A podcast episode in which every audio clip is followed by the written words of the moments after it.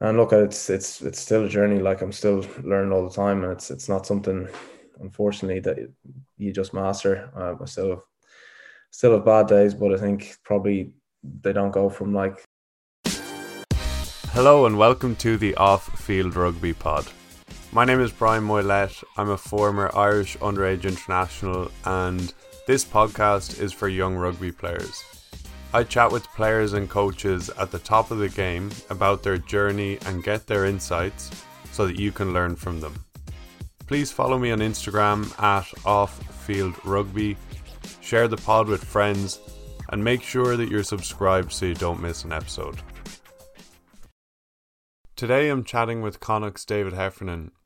We chat about Connacht, where they're at, and the culture in the squad Hef also talks about what it's like in Ireland camp and what Andy Farrell has advised the players to do more of away from the field. Growing up, Hef was a back row, mainly a six, and in his early 20s he converted to playing hooker.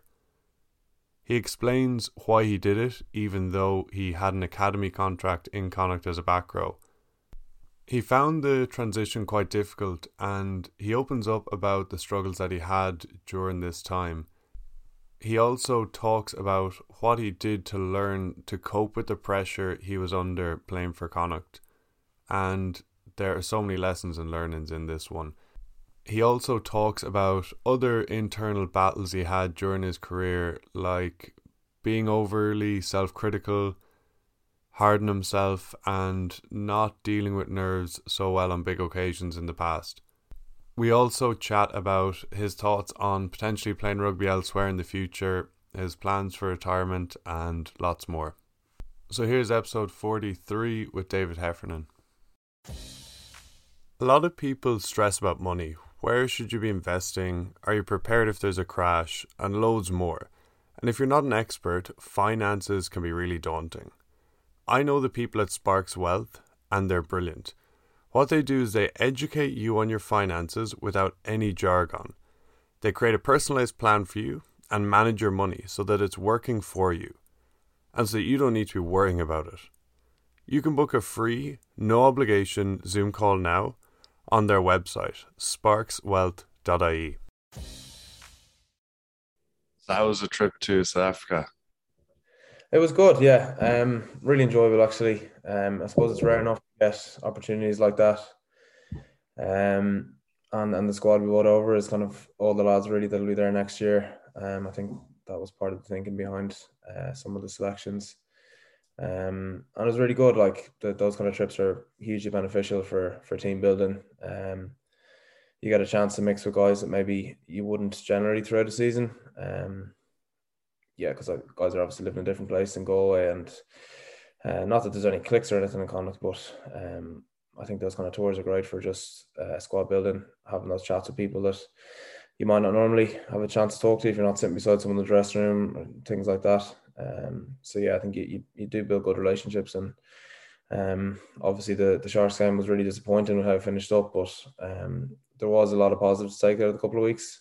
Um, uh, yeah, I think since the since probably the build up to the first Leinster game or the first Leinster game in the Champions Cup. There's been a lot of growth in the squad. Um, again, in, in those four weeks, there's been massive ups and, and massive downs as well. But um, I suppose a lot of the small conversations we were having as a group um, in the last four weeks or something we probably hadn't had um, this season or in previous seasons. So, um, as frustrating as it's been, um, at times there, there has been some some real good stuff over the last four or five weeks, um, and I think the tour going to help that a lot too. Nice one. And what what do you mean by small conversations? So, I suppose uh, what, I noticed when I went up to Ireland camp, um, and I think Andy Farrell's been massively pushing this, is kind of uh, everyone talks about player led player led meetings and stuff like that, and uh, some of it's some of us just talk with some coaches, but I think up, up in camp you, you can really see um, you can really see what he means by that. There's there might be the back three guys uh, huddled around a laptop. It might only be ten or fifteen minutes, or even five minutes at times, just uh, having little discussions about things like um for for a front row example, like over the last few weeks we've had a, a lot of player led scrum meetings. Um, not that we never had them before, but um, I think it's just been really emphasised over the last over the last while, and um, it's it's been hugely beneficial to the group. Like you in, in Ireland camp, you see it. Um, there's a real there is a real player led focus to it.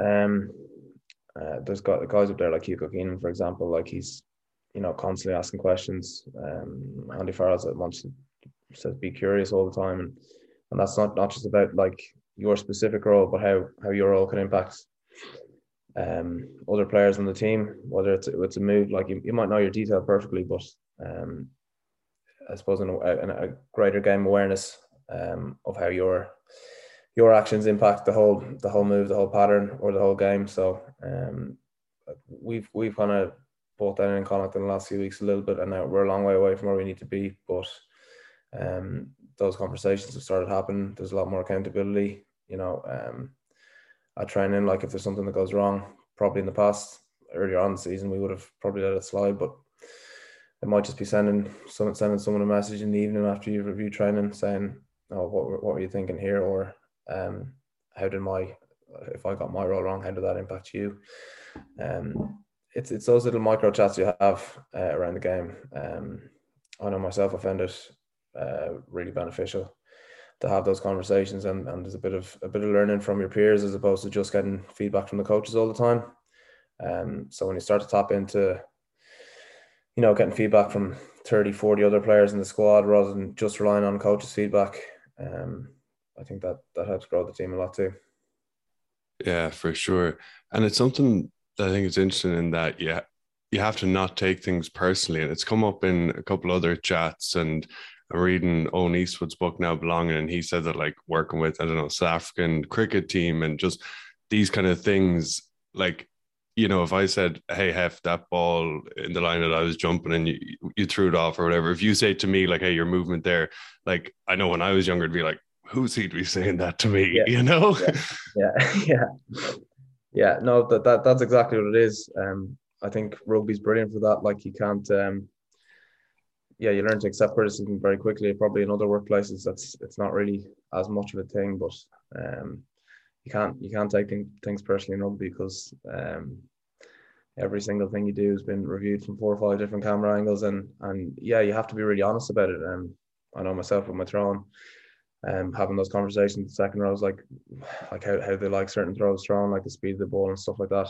Um, and, and building that connection, particularly with the line out caller. But like you, you also have to know if you're throwing to certain guys, like they're probably not going to jump as high as other guys. Like if you're throwing to Gav Thornbury, it's going to be, no offense to Conor Oliver, it's going to be quite different. Do you know what I mean? Um, and and talking to the guys around that, how they like the ball being thrown or what their triggers are, um, helps a lot. And yeah, I think I think that peer feedback, when you get it, you, you can't take it personally because you're all you're all in the same. You're all trying to get better. So I think when you give that feedback, there has to be a recognition that okay, he's only giving me this. Now, sometimes like there can be unconstructive criticism, and, and that that can be harmful as well. But you know, when you're talking amongst the players and you're you're both trying to you're you're both going towards the same goal, so you're you're trying to help each other. I'm trying to help whoever I'm trying to get the ball, and they're trying to help me make my life as easy as possible as well. So, um, yeah, I think I think rugby is really good for that. You, you, you get a take skin pretty quickly, but uh, it's it's not just having to take skin; it's also learning that um, you're all trying to help each other because you're all striving towards the same goal um, in sport, and I think that's really important. Yeah, and just going back to South Africa, so like during a tour like that, do you get go the downtime to do the touristy things like hang out and go see different things? You do, yeah. Like I suppose Monday, Tuesdays would generally be your big training days um, so you wouldn't have a huge amount of free time there, but on, on a Wednesday, generally be off for the day, and there's normally team activities and stuff going on. So uh, we were a bit limited in Johannesburg um, in terms of what you could do. It's obviously um, there's a few safety issues there, so they weren't too keen on lads leaving the hotel and stuff. But there's loads of there's loads of things organised like movie nights or lads were playing poker, that kind of thing. Um, but when we went to Durban, there was yeah there was deep sea fishing few of the lads went shooting, um, and there's a couple of other outdoor activities organised as well. Um, yeah, Durban was great. I really enjoyed it. Um, unfortunately, I had to do a bit of study over there, so I was kind of tied up a bit. Didn't have a huge amount of downtime, but uh, I know it's great. I mean, yeah, like as I said, like there's loads of lads playing cards together all the time. You can see there's different things going on. Even just going for coffees with guys you probably wouldn't normally go with. Um, yeah, like tour, tours are great for that. Um, yeah, as I said before, you, you just have conversations with guys you, you might not normally talk to, and it does really help um, build a good team culture. Yeah. What are you studying? Uh, I started studying for the CFAs there about um, about six weeks ago now.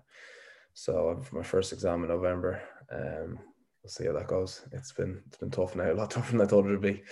Uh, yeah, I did I did the QFAs. Um, I finished them last year, so I said I'd do something else. Um, yeah, and I went with CFAs, but they've been it's been tough so far now. So we'll see how it goes. Yeah, that's some undertaking. I remember when I was working in finance, hearing about them and just being like, "Nah, not for me." Yeah, yeah, yeah. No, um, I was I was half thinking about doing a masters, but um, yeah, I was actually chatting to Conor Loughlin about it. Um, I met him. I met him a few weeks ago, and he did them while he was playing.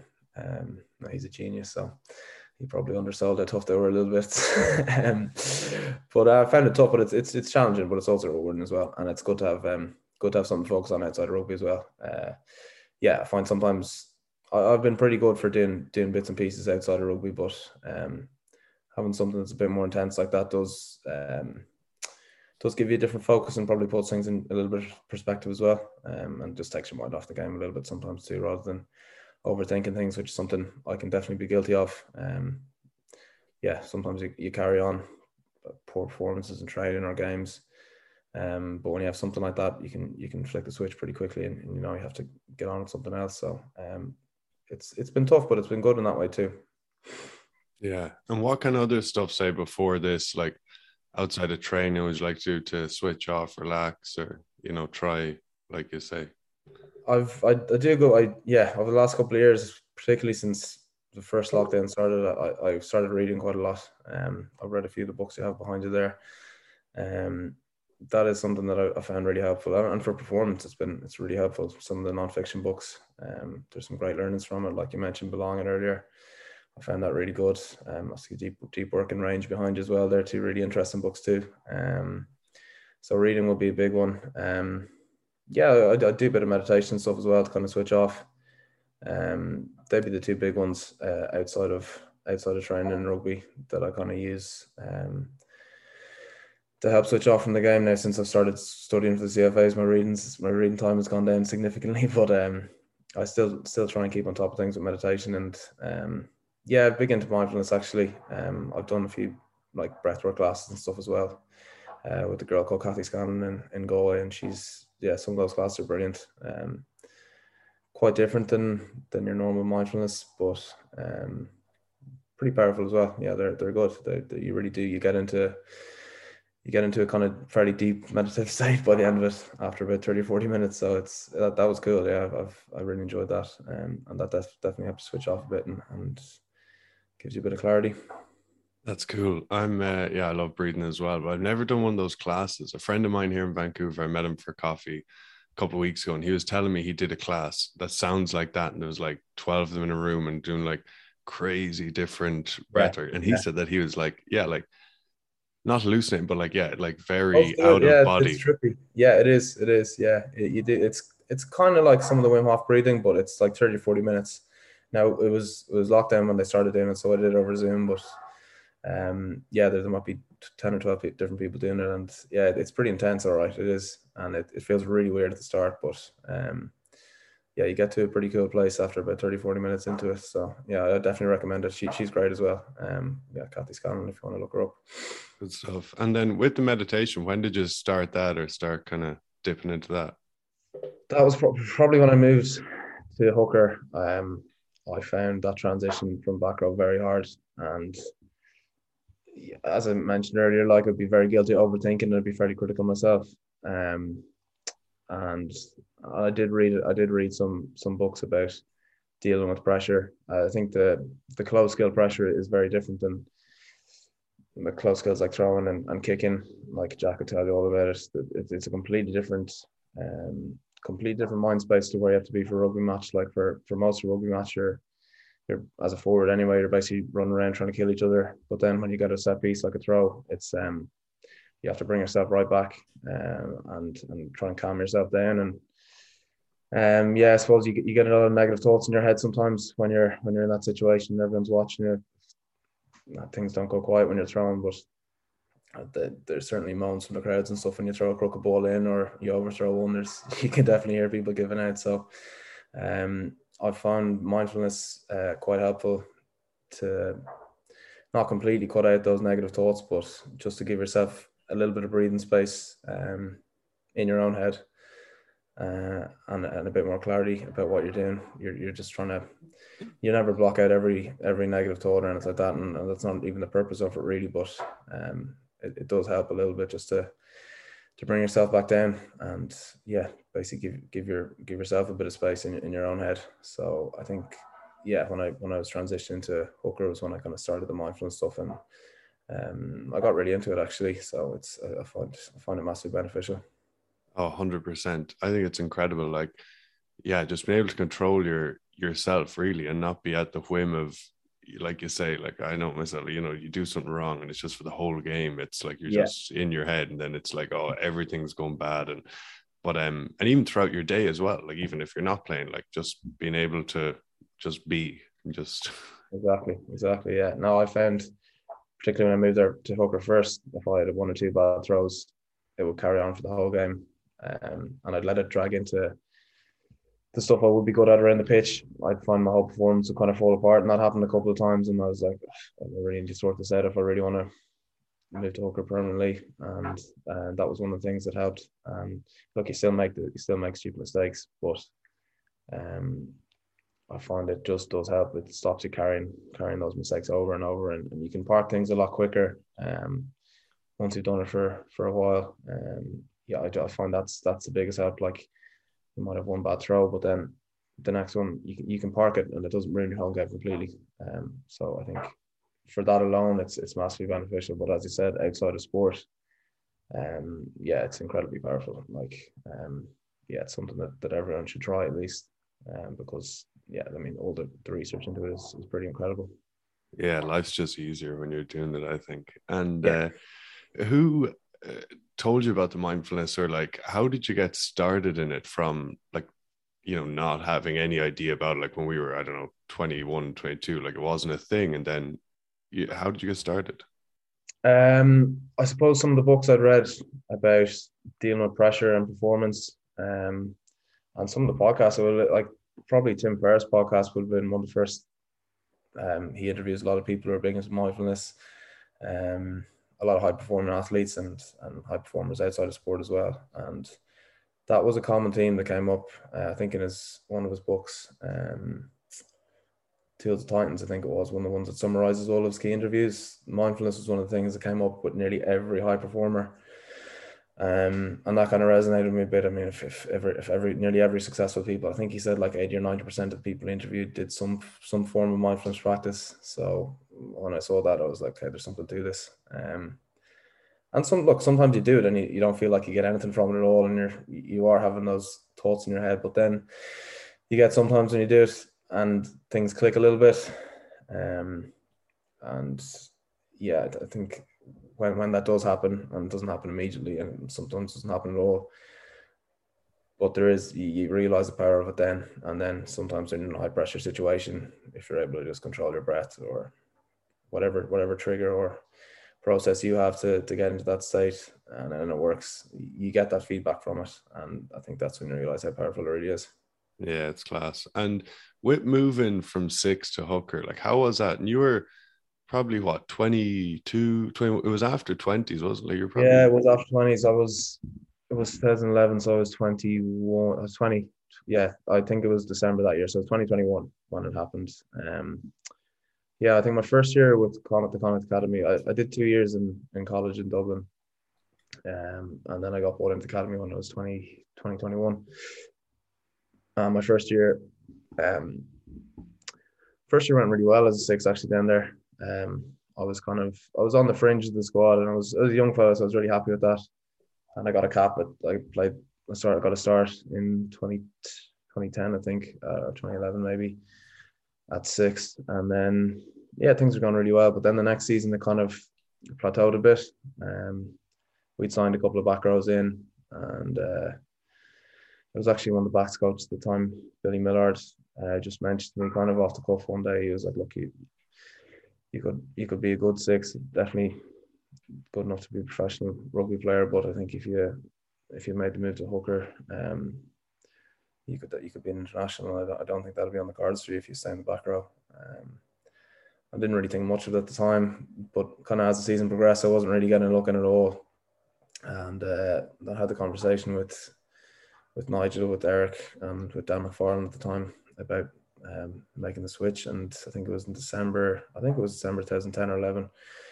We decided to go ahead with it, and um, it was tough. Like it was brutal to be honest. like my first few games at hooker were an absolute disaster. Um, yeah, but I, I, I suppose the few months after I transferred over, I got the opportunity to go over New Zealand um, during what would have been everyone else's off season.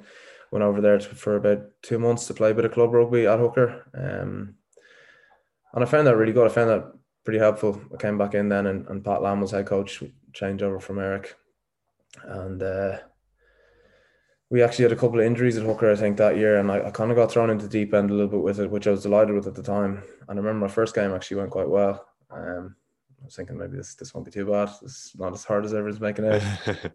and then uh, then I had a couple of shockers. Yeah, um, yeah, it was it was pretty brutal. Like just couldn't just as I said, like just falling apart. Like I'd make a mistake earlier on, throwing wise, and it would carry on, and it would uh, impact other areas of the game as well.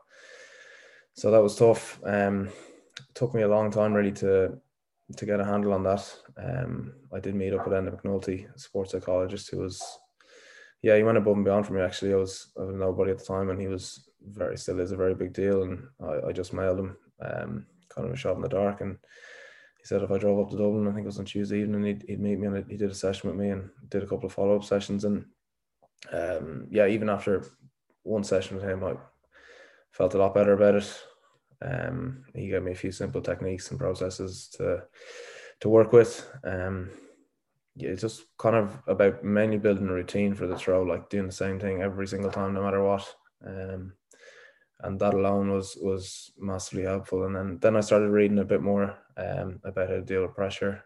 Um, and look, it's it's it's still a journey. Like I'm still learning all the time, and it's it's not something, unfortunately, that you just master. Uh, I still have, still have bad days, but I think probably they don't go from like if your if your average performance is a six or a seven out of ten, it might be like a, a four or a five if you have a bad day. But whereas in that first year, I was hooker, it was probably like a one or a two performance wise. So, um, I suppose as you get as you get a bit more experience and you learn uh, a bit more about dealing with the pressure, the the kind of bandwidth of um the good days and the bad days kind of narrows a little bit. Um, and yeah, I suppose that that bit of that comes with experience. Um, but but also like re- reading a bit about the psychology of it and talking to guys like Enda too.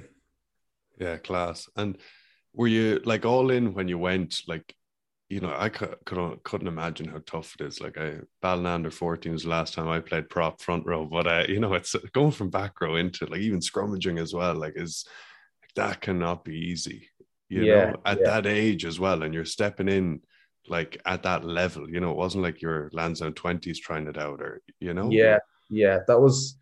Well, yeah, the tough the tough bit was probably that I was kind of uh, pretty much thrown into deep end. So like all your mistakes are magnified. Like if you if you have a couple of crooked throws in the AIL level, it's not the end of the world. But if you do an iconic game where there's guys, you know, like professionals, they're fighting for their jobs and they're fighting to make Connacht a better team, that those mistakes they're they're pretty costly, and you, uh, you can kind of see very quickly the impact um, your mistakes have, and, and, that can make you feel a lot worse about yourself, and that certainly did at the time. Um, like the throwing was the toughest bit. The, scrum, the scrummaging, and it's not easy either, but um, I kind of enjoyed that, um, and it's still something that I'm learning about, and, and trying to be a scrum leader is is another challenge altogether. I think I found a reasonable level of competency in scrummaging uh, a lot quicker than I did with throwing. But um, to, to to be a scrum leader now, which is something I'm trying to develop my game a little bit. Um, something that probably a few coaches had said to me that something I need to work on, being a bit more of a voice in the scrum, um, and learning a bit more about the intricacies of it. Um, like I actually found scrum, scrummaging hooker. Like you, you, you could do your job pretty well, but I suppose in the last season I've kind of realized the impact that that I can have on the guys around me, and I, I probably have been I probably would have been really quiet at scrum time if things were going wrong. Um, I probably couldn't give much feedback to guys because I, I, didn't have the the knowledge. It's some some pretty like Tom McCartney, for example, he was brilliant. Um, he had the benefit of playing prop for one season as well, but um, he was able to analyze the scrum inside out, and that's something I'll try to get better at this year. Uh, that was one of my big big work ons. Um, becoming a bit more of a voice at scrum time and uh, being able to give guys feedback on the pitch um, rather than waiting till till after a game and, and analysing it then, you know, being able to analyse the game at the scrum in the moment um, and trying to come up with a solution if things go wrong. And uh, yeah, that's that's that's something I'm, I'm, still learning to be honest. Um, but I think that the throwing was definitely the hardest part of it. Um, just because it's so it's so obvious, even and anyone's watching a game, they know when the bad throw is a bad throw. Um, whereas at scrum time, it's probably something that no one really knows what's going on in the scrum. Ninety percent of people don't really know what's going on in the scrum in the game. So even though it might be your fault, it might not look like it, um, and you don't have that that kind of uh, spotlight pressure when you're you've thrown a crooked line out and everyone's looking at you, and you feel like, yeah, it's pretty pretty shit feeling to be honest. So, um, yeah, the throne was definitely the hardest. Um, I suppose the scrum, the scrum side of it is something that I'm, I'm still trying to develop. Yeah, I want to ask you about that scrum leader, but um, it is interesting as well. It's like you say, ninety percent don't know what's going on in the scrum, and like most people don't know what goes on at the lineout either. And I know calling lineouts, like you can be, you can call a poor lineout uh, into the space where they are, and then the, they win the ball, and then everyone always thinks it's the hooker's fault. And like you can, like it takes one person to fuck up a, a step or whatever out of a pod, you know, and and a lineout caller can get flustered and like panic. And there's just so many things. Anyway, we move on. So many things in in lineouts that can happen, and it's always like, oh, the hooker, you know. Yeah, but anyway, yeah, yeah. Right, yeah, yeah. And with this, is there with the scrum leader? So like lineout leader, I get that. So is it like you'll have one person who is kind of like a scrum captain, or, or the one person who has that chat during the game and is kind of tasked with just making sure that the scrum is going well. Is that what that is? Yeah, kind of. I mean, generally speaking, it's the hooker that will talk to the ref about scrum time of the game. And, and I suppose earlier on the season there was there was one incident where we had a yellow card and uh, it was actually against Leinster early on the year, and we were struggling on their ball quite a bit. And I remember after the game, Friendly was like, "Well, what was your what were you talking to the ref about?" And um, I, I, I wasn't really talking to him, and he was like, "Did did you tell him to to look out that we were down to seven men, and that they were kind of hitting and chasing on their ball, and obviously they had a huge weight advantage. Like, did you did you think to mention that to him?" And I was like, "No, to be honest, I, I hadn't even thought about that." And it's it's kind of little things like that. Um, you get the really experienced guys like guys like Rory Best would have been brilliant at it. Tom McCartney was was unbelievable at it too. Um, having those little conversations with the ref during a game um, is, is a big big component of it, but also talking to your props um, either side. Yeah, um, look, it can be easy sometimes when you're you're up in crap and you're scrummaging with guys like Tadhg Furlong, Cian Healy, and stuff like that. I mean, you, you don't need to say much to them, but when you come back to Connacht, then you're scrummaging against probably some guys who have, have less experience or really talented players, but they're not used to those kind of situations. Like I'm the experienced one now, um, so I'm I'm supposed to be the one giving that feedback to them, and something I wasn't really doing, um, and I hadn't had a focus on it at all uh, until this year, and something something there that I'm really trying to work on. So it's yeah, just spending a lot more time watching scrums, talking to guys. Um, as I said earlier, having those mini meetings um, as a front row, and and talking to guys about how they feel in certain situations, and trying to plan, just trying to plan for what what might come in the game or or what might happen in certain situations, and if that does happen, how we deal with it. Um, and I think as a hooker, traditionally, you're the one kind of tasked with that. Mm. And you know when Billy Millard had that chat with you, so did you? When did you start thinking that you would play with Ireland, or like I know everyone wants to play with Ireland, but when did that belief kind of come? Um, I suppose when when he did say it first, like I, I was never particularly, I was never a star player at school underage level. Um, I barely made the senior cup team in Blackrock. I was unused sub in the final. Um, so I, I, I never really had international aspirations to be honest. Um, even when under twenties, like when I got a cap for the Irish under twenties, I, I, probably did think that was as, as, probably the ceiling for me, and I, I never really, I never really dreamt about playing pro. I just thought it was it was kind of a pie in the sky thing. Um, probably until I was 2021. and then when I moved to hooker, I suppose initially that was probably part of the thing that drove me. But then after I started having those bad games, I was like, I'm a million miles away from playing international level. So I just kind of focused on trying to be as good as I could be. Um, uh, yeah, like to be honest, the international thing was it was a shock to me even when I got in the emerging Ireland squad um,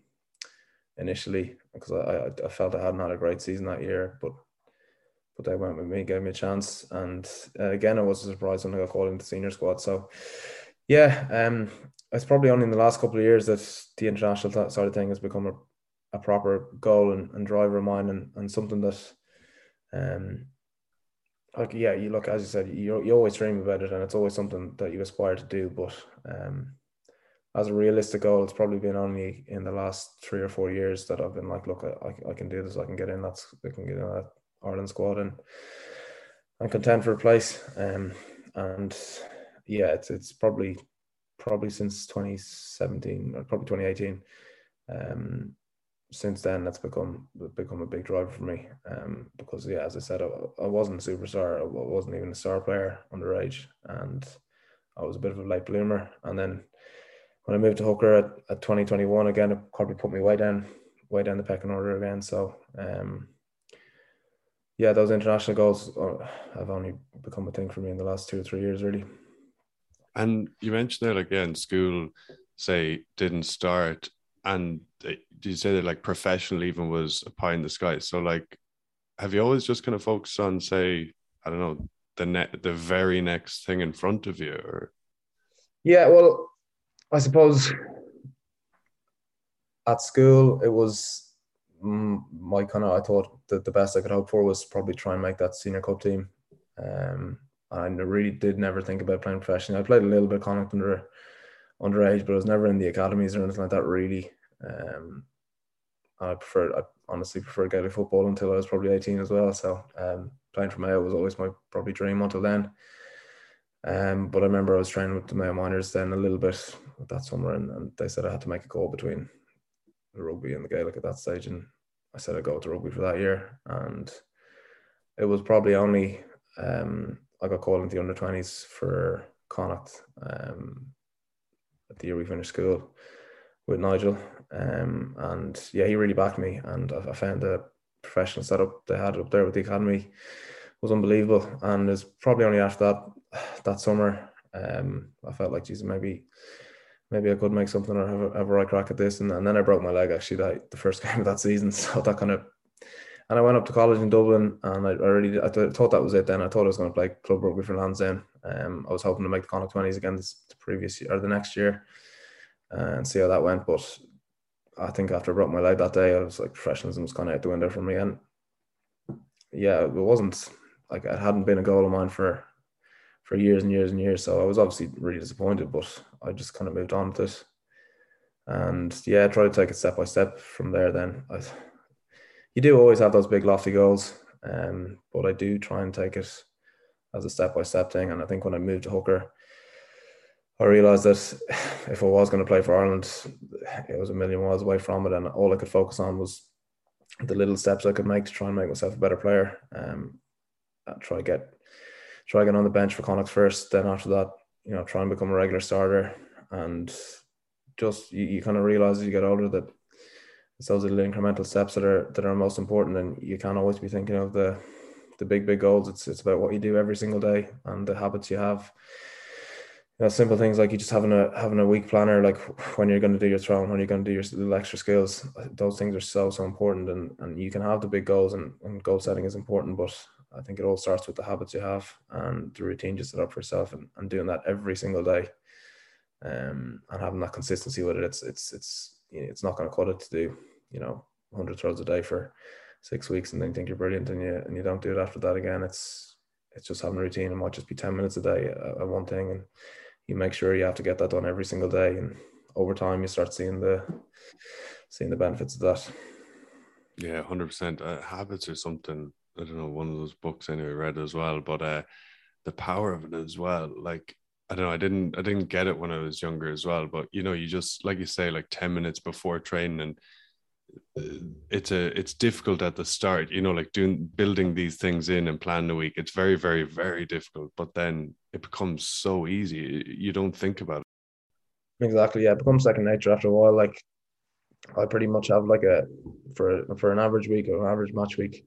I kind of have a, a weekly template of what I need to do, and I might tweak things week to week. If I got something wrong in the game at the weekend, I might I might put in an extra skill block of of say breakdown or tackle or carry whatever. But yeah, I, I kind of just have a routine with it now, and and Jack would probably be the same. And there's some lads of Connacht it'd be very similar, and it's it's it's just having that template in place that you can fall back on uh, all the time yeah, it's it's I think Atomic Habits it was a great book about that, um, and it just it just gives you a structure that you're um, that you can fall back on when, when things aren't going great. Like you just know you have to do a certain even you know you have to tick off a certain amount of boxes uh, the week of a game, no matter how well or how badly you played the week before.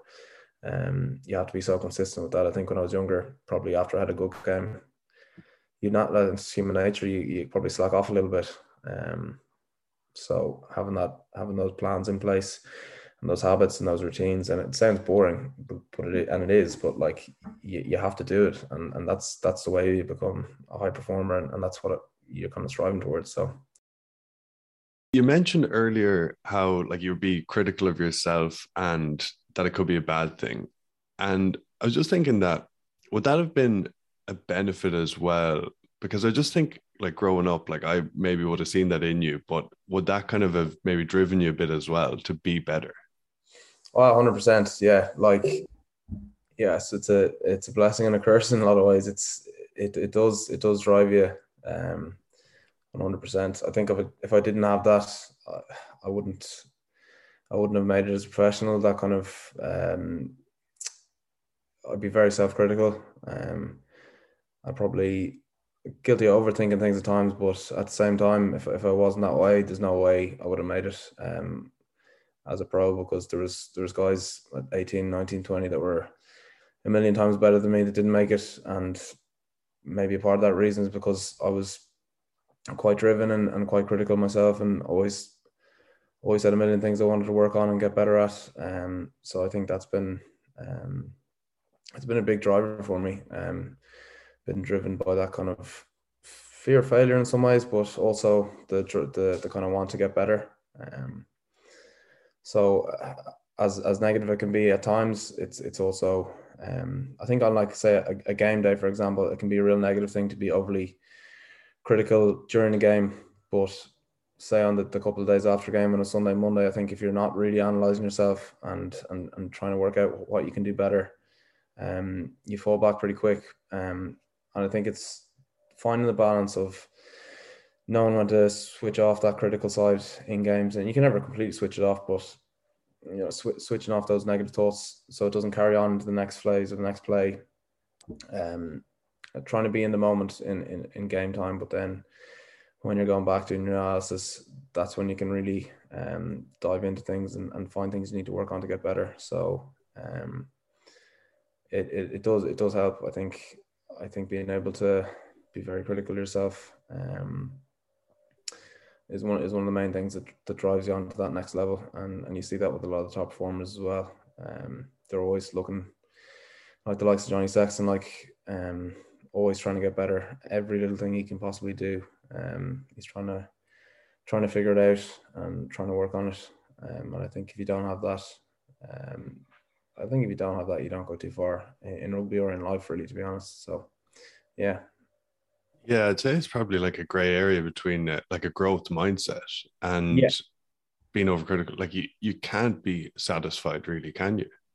No, you, you can't. Um, but it is, it is, as I said, finding that balance. Like if you're killing yourself on the day of a game or in, in a match, um, your performance will fall apart. But you have to be able to do that the, the day after the game on the Monday and the Tuesday, and you have to have those honest conversations with yourself and the coaches, and um, and other players and and you know actively look for feedback like that's it's one thing i found for me i'm, I'm always looking for feedback off anyone i can get it off um like I, I love going in having those those conversations with coaches and if they can give you something constructive to work on um that's that's kind of what i thrive on like if someone says look you need to get better at x y or z i'll just do it and i'll, I'll I'll put that in my plan for the week, and in three or four weeks' time, I'll probably be a little bit better than I was um, when the person said it to me. But I suppose what I kind of struggle with is kind of vague criticism, like, "Oh, you, you hadn't, you know, your scrummaging could be better." If some some coach might say that to you, and then you dive into it, and um, if there's if there's not something specific to work on, that's that's probably where I get frustrated a little bit. Um, but when when you get told something specific, um, um, as I have been this year about about certain things. Um, like I touched on the scrum leadership part of it earlier. That was that was an area that some of the coaches identified for me to work on. Um, yeah, I'll throw myself into it and and and try and get better at it. Um, and I think that's where the growth mindset thing comes into it a lot. But yeah, it's just being able to switch off that that really critical voice in the high pressure situations is, is really important. Um, you kind of you have to be you have to be, learn to put things behind you very quickly. But then when you're looking back a day or two after the game, that's when you have to really dive into things and, and, and find areas where you can get better. Yeah, it's interesting when you say about like getting good, concise feedback, and it's just lazy or bad coaching when someone's like, "Oh, get better at your passing or your kicking or your throwing." It's like, okay, like, but but you're a coach your job is to like make me better so what exactly do i need to yeah. do to get better and yeah, i just know that myself like coaching is like yeah and from being a player like you know when you hear these wishy-washy things like it's like no yeah exactly. That that that does frustrate me. It still does frustrate me when you hear comments like that um from people you you know if you when you start asking the, the real questions about when you start diving into things. Yeah you learn pretty quickly who gives you good feedback and, and who doesn't. So um, I think yeah, from from a coaching perspective, uh, the more precise you can be um, with your feedback, uh, I think player, players thrive on that. I think mo- most players want to hear where they can you know specifically get better. But if you hear a kind of general kind of thing, it, it's it's tough to it's tough to work on that sometimes. So for me anyway, the more precise feedback can, I can get, um, I know then I have something to work on and, and I can plan for that. And you know might not go perfectly or you might not get to where you want to get to with you with it but you, you do get better and, and at least you have something actionable to work on so um, yeah for me that that's that's a big driver for sure and with the weekly planner like do you sit down on a sunday and just jot out like everything you need to do and just put it on days or do you kind of like plan yeah. your day or how do pretty you much yeah like I'd, I'd have a kind of i'd kind of have a template of a normal match week that i would go on and then on a sunday on a sunday evening I kind of make whatever tweaks I need to make. Um, like if we're traveling on a Thursday for a game or something, I'll I'll front load the week a bit more than I usually would. Um, but it's just like at this stage, it's kind of just changing things around. Like once you have the, for me anyway, like my week planner will be will be quite similar with with a few little tweaks week to week. Um, and that'll be things like your mindfulness. I would throw every day, um, on a match week. Um, and it's just fit, fitting in where you where you can get that in. Where it's like if you have a if you have a, a unit session for forwards, I'll I'll try to get my throws in, you know, just before that, so I'm I'm warmed up and primed. I'm ready to go. I, I don't want to go into a session where my first first couple of minutes and just warming up like that's that's wasting everyone else's time. So um, yeah, it's just finding finding where you're going to do once you get like we get our we get our schedule for the week on a usually a couple of weeks before to be honest. But on a Sunday, I'll look through that and I'll fit in whatever I need to get done uh, based on that schedule then. You reading any good books at the moment? Uh, no, I haven't been reading anything the last since I started these CFAs. CFAs um, yeah. yeah. So, um, no, it's it's been slow. Um, but yeah, I, I did I did do a lot of reading over lockdown. I suppose Tribe was one that I found um, by Sebastian Junger. That's that's one of my favorites actually. It's a nice short one. Um, kind of touches on um kind of touches on the importance of team. Um, not not directly to sport, to be honest, but um, he does a lot of research on um, kind of army veterans um, suffering from PTSD and stuff like that. And there's a bit of overlap with that with athletes as well. When they leave uh, professional sport and setup, there's you kind of don't have the same bonds in normal life that you probably would in sport or in things like the army. Obviously, the army's a million times more intense than anything we do, but um, you do have like a, a shared purpose when you're when you're in, part of a team, and you, you do see that with a lot of athletes when they retire, they they kind of lose that shared purpose and shared drive. Like when they go into a different workplace environment, sometimes you're not all working towards the exact same exact same goal. Really, um, I found that book really cool. Um, I'd, I'd recommend it to anyone to be honest. Um, yeah, there's a lot of powerful stuff in it. Nice, we'll put on the list. Um, with the army stuff, I find that so interesting with like leadership, team building, culture, like all that kind of carry on. Do you um do you look into like any of that? Yeah, yeah, I do. Um, I actually I did I did study leadership and management. Um, I did a master's in that, and the yeah, I think for for sport and the army, there's such a big overlap. Um, and I think sport is taking so much from um from the army and military leaders. Um, uh, it's it's incredible. There's there's some real gold there. Um, there's a book I read over lockdown. I think probably butchered the name. I think it's turn the turn the ship around. I think it might be called by General Sonny McChrystal. Um, that's another great one. Uh, there's just so much overlap, um, and they, they do so much good stuff on team building. Uh, so for for any workplace environment, um, when you're trying to build a team culture. And culture is a word that gets thrown around a lot, but um, I think that book's a really good one on on how to build it properly. Um, yeah, the like army is all about you know your, your life's on the line basically. So if you don't have if you don't trust the guy that's beside you, um, you're going to be in serious bother. And yeah, as I said, there's a huge overlap with sport there. So there's there's so much to learn from from the military. I think. Yeah, it's it's I know you say like that it's a million miles different from what you do to the army, but it's a lot closer what you do compared to like normal going into an office. Like there are yeah. like yeah. even chatting to Dave Galbraith, the sports psychologist who's with Japan and the chief was with the Chiefs, all those, and he said like rugby is a battle, and he talked about like preparing the Japanese for battle the way the samurais prepared, and and it's you know it, it is like very similar, and you're going out there you can get hurt, like you know like it's yeah yeah there's there's yeah, lots no, of similarity. Yeah, when you're on the pitch, you are basically trying to hurt the opposition all the time. I know that's probably not the right way of putting it, but you are like when you're tackling someone, you're carrying into someone, like you're trying to run over the top of them, or or absolutely smashing. So um, there is there is that overlap in it, particularly on a game day. Um, yeah, you can't get injuries. Your, your life's probably on the line most of the time, but uh, there, there is there is a lot of overlap there, right? Um, especially compared to your your normal nine to five job. Um, so there's so much there's so much you can learn from them, um, especially the the top top guys. There's uh, yeah, there's a lot of gold in there. And what are the plans after rugby? I think into like CFA investments, that kind of area. Yeah, I'm I'm not sure still, to be honest. Um, it's something that does keep you up at night sometimes when you, you're always worried about.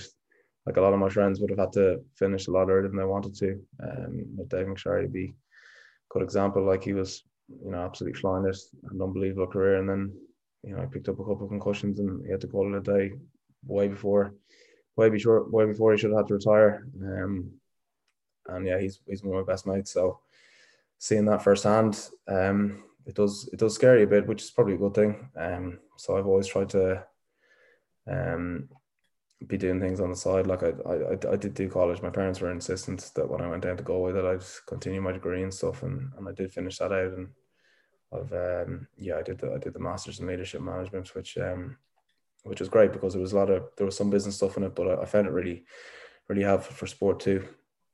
Uh, read a lot of great uh, papers and, and, and books in that course, and um, found it's helped me kind of as a leader. Like I'd be quite a quiet guy, but um, it does help you with your, leadership skills um, in Connacht anyway. So um, that was something I'd done. And then yeah, finance is probably something that I would be interested in. And I would read, I would have read a lot about in the last couple of years. And I think maybe like why I decided to do the CFAs was because it was kind of a good crash course in, in everything finance related and, and you really have to throw yourself into it. So I'm going to give them a crack and see how I get on.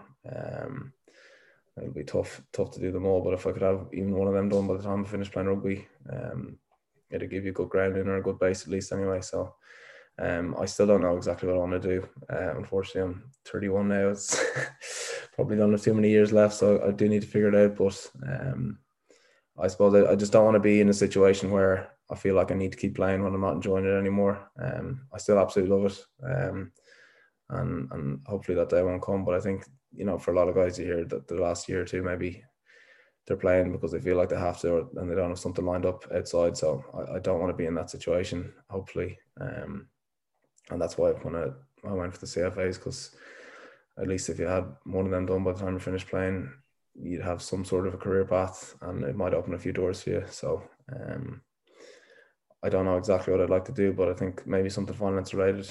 It's something I find interesting. Um, I, I can't see myself at the moment going into coaching, but I know a lot of players say that, and then a couple of years after they finish up, they get the itch again. So maybe, but um, I think I think for a while anyway, I'd like to try something completely different, um, and then maybe get into maybe I'll come back to rugby at some stage. But um, yeah, I think finance for me would be something that that I find fascinating, and um, kind of it's something that a, lot of other sports people have gone into when they finish playing as well. It's it's competitive, um, and I think uh, there'd be there'd be some tie over there. So yeah, that's that's what I'm thinking at the moment. But yeah, it could all change. I'm not, I'm not really sure. Um, hopefully, a few more years left, I'll have a bit more, bit of a clear thought process when that time comes that I do have to hang up the boots. But um, yeah, for the moment, I think finance is where I'll be leaning towards. Nice one. and um, would you think of playing a year or two anywhere else, like later down the line? Yeah, um, it's something that would, would have always interested me, to be honest, playing somewhere else. Like I've been a Connacht for over 10 years now. Um, and I absolutely love it. So like I've, I'm not, I, I don't really want to leave or anything. Um, but playing, playing somewhere else, playing for a different team, it would be really cool to experience a different culture. Um, I've never lived outside of Ireland for more than a couple of months. Like New Zealand was probably the longest stint I had living abroad, and that was maybe three months. So, um, yeah, I think some playing somewhere like France for a year, maybe two years, would be would be really cool. Um, but uh, again, I'm, I'm really happy at Connacht at the moment, and um, it's been a frustrating season. But um, I think the last few weeks we kind of feel like we are building something a little bit more, and yeah, we're we're a long way off where we need to be. But uh, I've seen myself in the last three or four weeks. Um, there's been a bit of a shift um, in the squad, and and the management are, are unbelievable at facilitating that as well. So uh, the coaching setup we have in Connacht is, is incredible at the moment, and um, kind of want to work with those guys a lot more. And yeah, maybe down the line play somewhere else. Um, I think it would be it would be a cool thing to do to go abroad and challenge yourself in a new environment. Um, but I, I've I've no plans in place with that right now. Good stuff. Um, just two more questions, but one like with practicing throwing, so I'm just even thinking of players I coach, but like what kind of are there any things in particular that help you? Like I'm just seeing another one, a girl who moved from hook or from back row to hooker as well is doing really well, but like that's a kind of thing a lot of people do or start throwing a bit later. But anything in particular that helps you?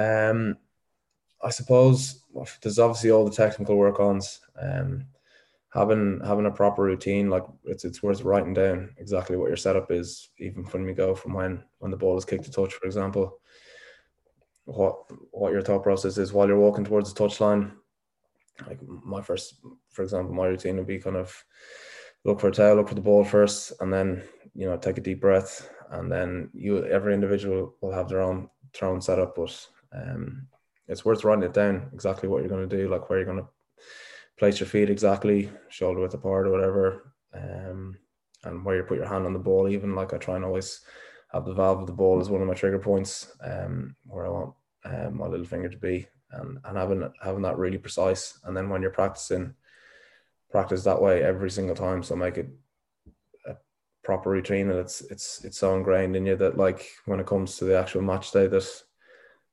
it's nearly second nature. So um, having that routine nailed down and, and everyone's got a different setup everyone's got a different process but uh, it's just practicing your process as many times as you possibly can um, so when game day comes it is second nature and, and all you're worrying about is whatever the specific call is.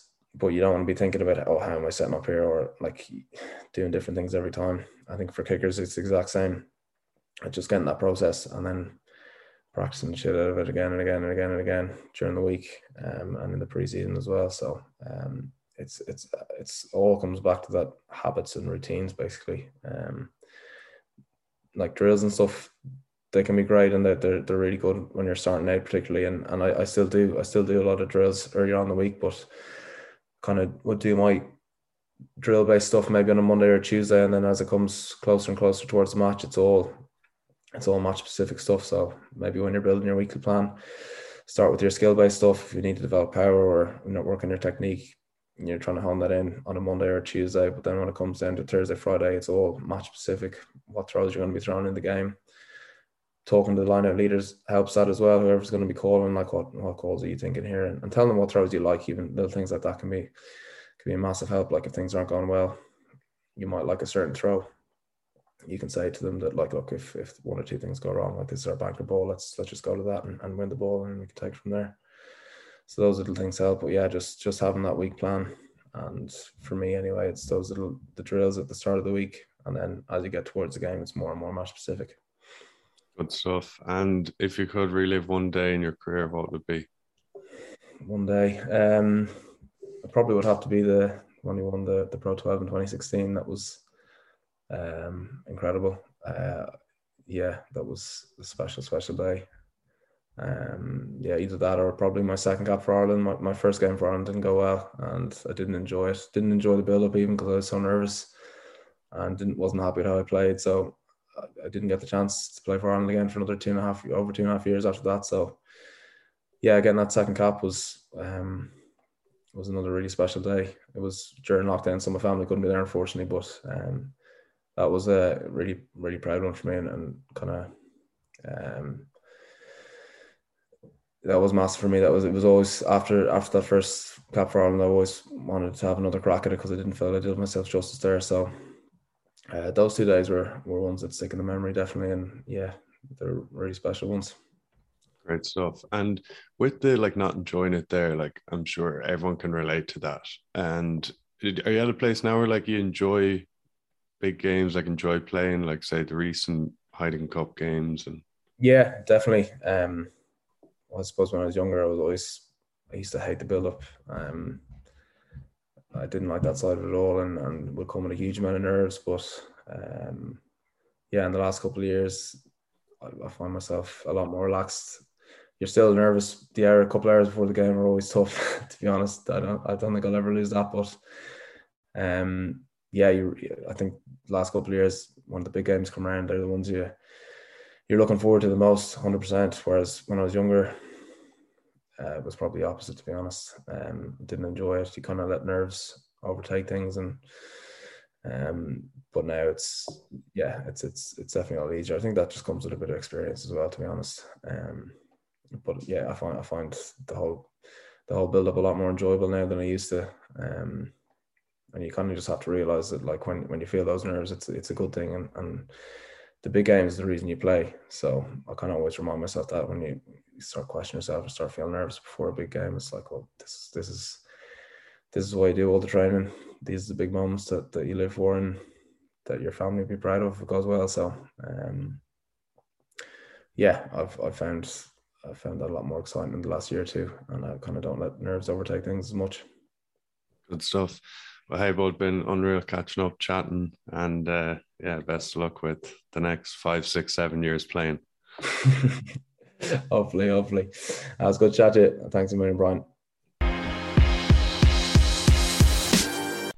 Just quickly, thank you so much to all of you who have left a rating and a review on Apple Podcasts. Really appreciate it. Love hearing your feedback. If you haven't yet, would you just open your phone now, go into the podcast, and let me know what you liked about this chat on the pod or just the pod in general. Really appreciate it. Was great catching up with Hef and chatting. The two of us went to the same primary school when we were younger and played underage together for Ballina Rugby Club in County Mayo. Hef's a year older than me and was a year ahead of me in school. But it was funny, I was just thinking back when I was editing this that when we were in primary school, my class used to play soccer against his class every day at lunch, and there was no referees, no te- well, there was one teacher that'd be banging around for like hundred or two hundred kids, and we all used to absolutely kick lumps out of each other. It was uh, it was unreal crack, and then yeah, the two of us loved it, and every day at three o'clock we used to wait back after school with two or three others, and then we'd play two v two, three v three, um, soccer in the yard, and yeah, it was good times. Then after that, we went to different secondary schools. We both went to local ones, and then when he was 15, he went to Blackrock in Dublin. I went to Roscrea in Tipperary. But after we both left school, then we played together on the Connacht under 20s team, and then a handful of times together for the Connacht Eagles, which is like Connacht's A team. It's unreal what he's gone on to do in the game, and yeah, what he's currently doing. I mentioned at the start how there's a good one for learning lessons and getting advice and all that. And yeah, you heard it. He was a sub in his school team, never a star player growing up, like he said, but you heard exactly what he did from there to get to where he is now. And just to make a note as well, he was always a very good player. Not, I know he's saying that he wasn't a star player, which I understand, but yeah, he was always a good player growing up. Um, but a saying I like as well from Tony Robbins is success leaves clues. So listen to people who have been successful in what you want to do and learn from them. Pick up the clues. Learn what you can do differently and implement yourself because there's common themes and if you've listened to other episodes you'll hear them you'll hear kind of similar things coming up and this, to be honest, this kind of mindset or understanding just clicked with me big time about three, four years ago. And I started reading like ferociously into coaching books, psychology, philosophy, self help, those kind of things because yeah, I just it just kind of started to make sense and it's kind of like what Hef did when he was younger when he was saying that he when he was 22 23 he needed wanted needed to get better at some of the kind of mental sides of the game, like performance and that, and he just went reading, went listening to podcasts and all that kind of stuff. And I've mentioned it before, like my idea, one of the kind of reasons I started this is because when I was younger, I didn't have this kind of resource, or I couldn't hear from players like Hef and all the others I've had on. And I just think it's so valuable for young players to hear from experienced players of how it was how it is and just everything. Because I've mentioned this before again, but I thought when I was younger that anyone who was successful in anything in life never had struggles, never had challenges, and that they just had like a straight line to the top, and that they were just maybe inherently better, or th- things just fell their way, or they just got lucky, or yeah, that it was not difficult for them but it's just not the case, obviously. It's about how you deal with those challenges, how you overcome them, and yeah, there's just lots of commonalities and learnings. It's mad how, as you get older, you see how valuable experience is in all areas of your life. One that came up in the pod and which comes up regularly is nerves. How I think over time you get better at dealing with nerves. Like everyone gets nervous. That's something that has become really apparent chatting to different people. But I see it now myself when I'm mentoring young players and doing mental performance sessions with teams. There's lots and lots of common things that come up that I myself would have struggled with. Hef talked also about not really believing in himself when he was younger. I didn't know that, but I was the exact same, and so many others are too. Like, it's such a common thing. And that's actually something that I love working with young players now on because when you flip self doubt to self belief, it is incredible how much better a player you become. Like kind of instantly, you know, it's it's not like the gym where or skills where you kind of work and work and work and over time, over six months or a year, you see those gains because they're kind of like small incremental gains. But with the mental side, yeah, of course, it's a constant work on all the time. But I feel that you can, and from my experience, that you can get some brilliant gains. Like Hef talked once again about talking with Enda McNulty, and he did one session and he felt great after and did a few follow up sessions after that. But you can't go to the gym three, four, five times and be changed or have like be way better, or you can't do three, four, five skill sessions. But yeah, in that chat, he have kind of talked about doing a few sessions with Enda McNulty, and that's just something that I've found as well in working with players, which is uh, yeah really rewarding and yeah just brilliant to see. If you liked this chat, another one you will like is the episode of Michael Baska. There's similarities in their stories. Baska didn't start on his university rugby team when he was 22, and now he's playing professionally in France and also with the US Eagles.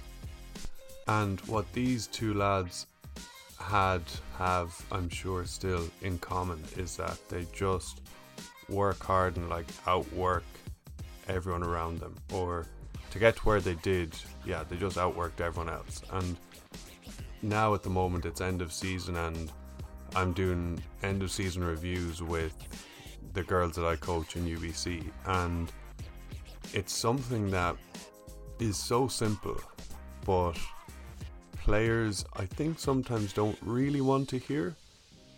But if you want to get to your next level, and if you're deadly serious about it, like, you know, some people say it, some people think it, some people whatever, but if you're absolutely serious about wanting to get to your next level, wherever, whatever that is for you personally, you have to outwork everyone around you. You have to be like Baska, a bit of a nickname he had was the hardest worker in the room. Like you need to look around at your teammates that you're on right now and make sure that if there was a anonymous survey done in your team with all the players and all the coaches and they asked who's the hardest working player in the team? that every single player will say you. Because I know the team I'm in right now or sorry the team I'm coaching right now it's unanimous who the hardest working player is. And in different teams I've coached, like Lyndon Wood, unanimous Baska.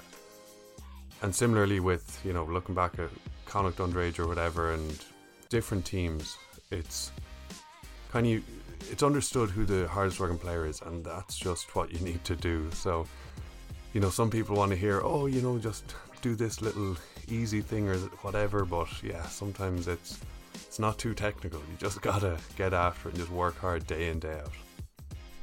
Thanks a mil to those of you that support the podcast on patreon.com forward slash off field rugby. It's the price for coffee each month. It's only small, but it genuinely means more than you can imagine. Thank you so, so much. Also, when you support the pod, I let you know who's coming up in the next week or two and get your questions for them if you have any. So if you want to be an absolute legend and buy me a coffee essentially because you enjoy this podcast, you enjoy listening to it on whatever you do, going for your walks, going to the gym, whatever it is, and want to thank me for the work that goes into making it, you can do so on patreon.com forward slash off field rugby, and the link is in the podcast description here also. Next week, I'm chatting with a guy who has won a few Heineken Cups, so make sure you're subscribed wherever you're listening now so you don't miss that and any other episodes going forward. Cheers for clicking in today. Send the pod on to some friends and enjoy the sun this week if it is starting to come out where you live. It is here in Vancouver where I am and it's unreal. Have a good one.